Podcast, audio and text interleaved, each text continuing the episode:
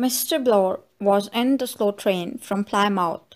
There was only one other person in his carriage an elderly, seafaring gentleman with a bleary eye. At the present moment he had dropped off to sleep. Mr. Blore was writing carefully in his little notebook. That's the lot, he murmured to himself. Emily Brent, Vera Claythorne, Dr. Armstrong, Anthony Marston, Old Justice Wargrave, Philip Lombard, General MacArthur, CMG, DSO, manservant and wife, Mr. and Mrs. Rogers. He closed the notebook and put it back in his pocket. He glanced over at the corner and the slumbering man. Had run over the eight, diagnosed Mr. Blore accurately. He went over the things carefully and conscientiously in his mind. Job ought to be easy enough, he ruminated. Don't see how I can slip up on it. Hope I look all right. He stood up and scrutinized himself anxiously in the glass. The face reflected there was of a slightly military cast with a moustache. There was very little expression in it. The eyes were grey and set rather close together. Might be a major, said Mr. Blore. No, I forgot.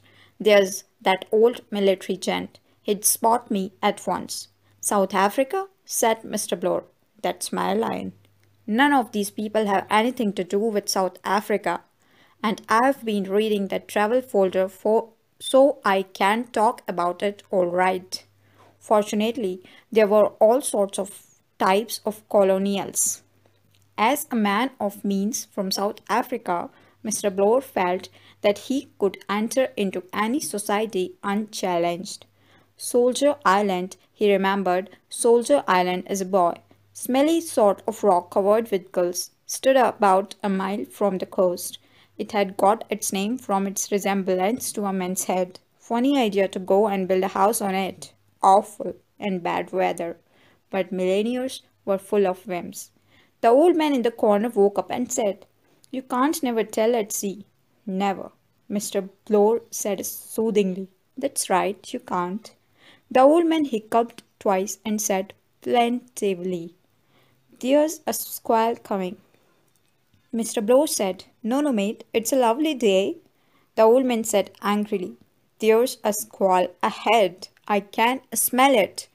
Maybe you are right, said Mr. Blore pacifically.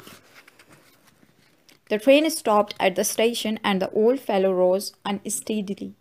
Thish, where I get out. He fumbled with the window. Mr. Blore held him. The old man stood in the doorway. He raised a solemn hand and blinked his bleary eye. Watch and pray, he said. Watch and pray. The day of judgment is at hand. He collapsed through the doorway onto the platform. From the recumbent position, he looked up at Mr. Blore and said with immense dignity, I'm talking to you, young man.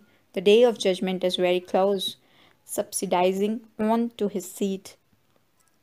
Mr. Blore thought to himself, he is nearer the day of judgment than I am. But there, as it happens, he was wrong.